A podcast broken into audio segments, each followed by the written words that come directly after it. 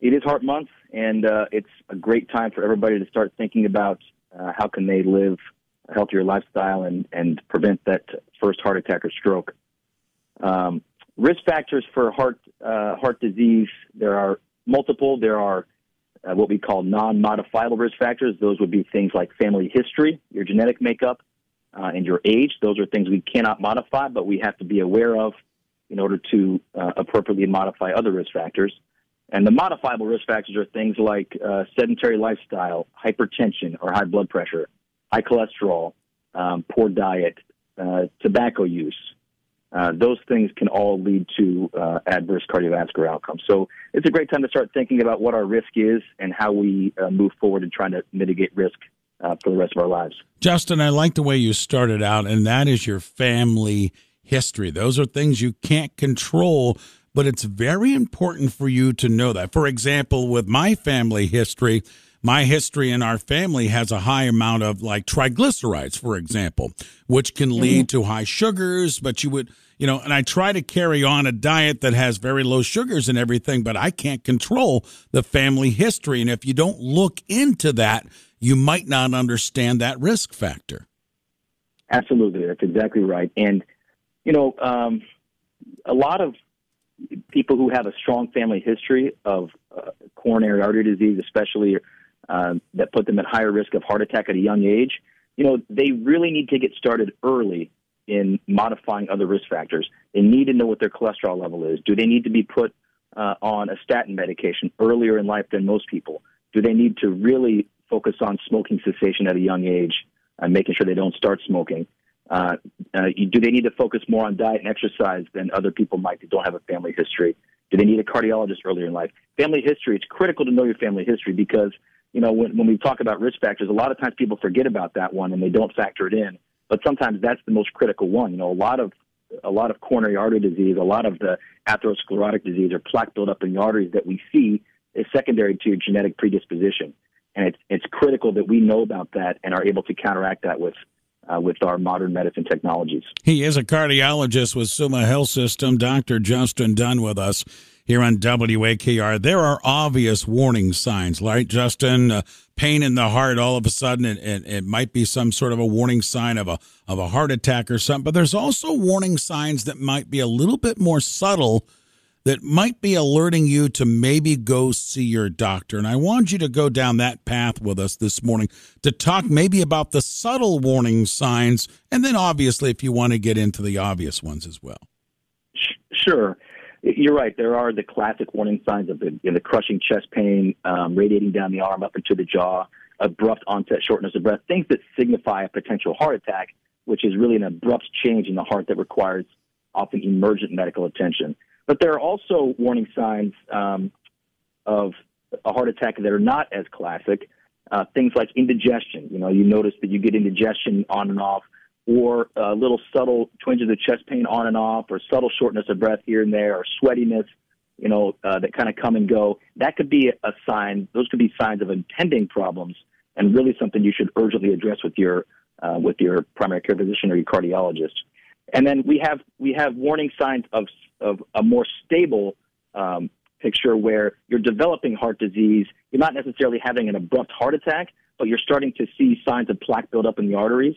And those could be things like uh, when you exercise, you notice you can't get quite as far as you used to because you get short of breath, or you get a, a, a dull aching sensation in your chest after a you know after when you get toward the end of your workouts. And if that continues to worsen, that's a sign that you need to address that with your doctor, get a hold of them, and maybe you need to be evaluated for a possible risk factor modification and possibly um, pharmacologic therapy or maybe even some kind of procedure. With us is Dr. Justin Dunn, cardiologist, Summa Health System. Unfortunately, growing cases from teens to adults and diabetes across this country, Justin. And again, a lot of that is family history, but a lot of that sure. is lifestyle choices and such. And I wanted you to talk about the link between diabetes and how having diabetes and the high sugars is really harmful for the heart. I don't think a lot of people understand the connection there. Yeah, sure. Diabetes um, is it's it is a disease that um, that has a genetic um, component, and but also has some association with lifestyle. Uh, people who develop diabetes oftentimes um, have uh, obesity, they have um, they uh, have poor diet, they um, you know they have certain uh, and they have certain genetic risk factors that put them at higher risk for that. But you know, diabetes needs to be. You need to know if you have diabetes, and you need to address it aggressively because diabetes significantly increases your risk of atherosclerosis or plaque buildup in the arteries, and it significantly increases your risk of heart attack or stroke through increased inflammation in the body, um, increased progression of coronary artery disease, um, and increased, like you said, increased triglycerides are associated with diabetes, uh, poor lipid makeup.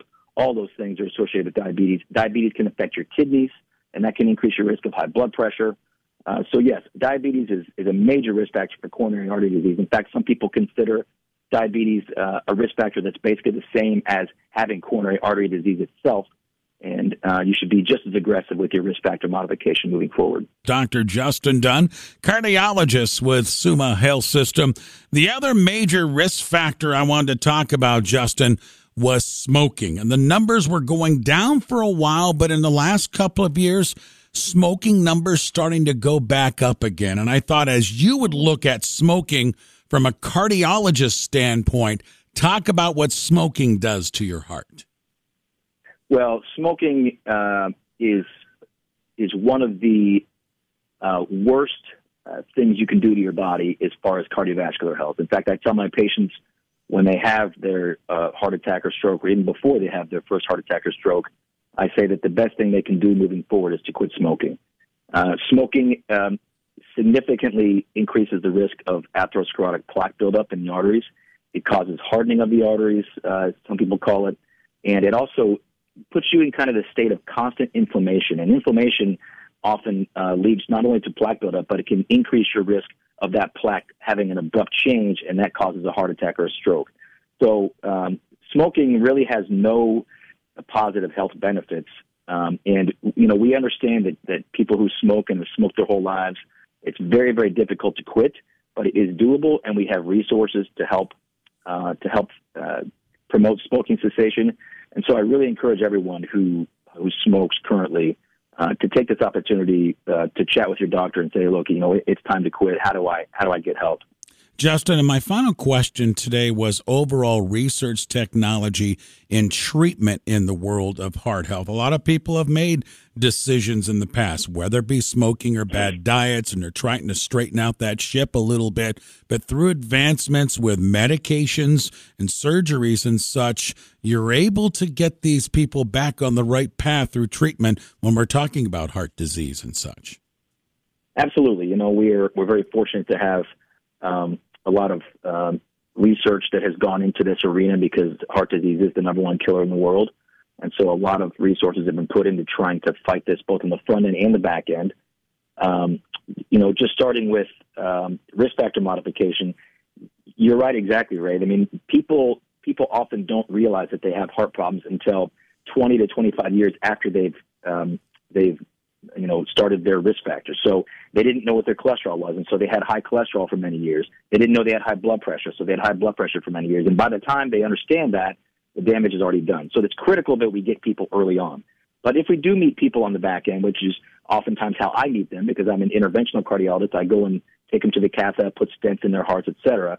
You know, we do have significant uh, technological advances to help on the back end. It's not as good as prevention. It's not as good as prevention. I want to emphasize that that you can't just expect in the back end to get everything fixed up. Mm-hmm. But we do have um, new medications such as statins, um, you know, antiplatelet agents, which we are which we are uh, studying, um, and uh, new technologies in the cath lab. You know, we always are developing new new types of stents, new types of catheters to really try to minimally um, try to take a minimally invasive approach to patients.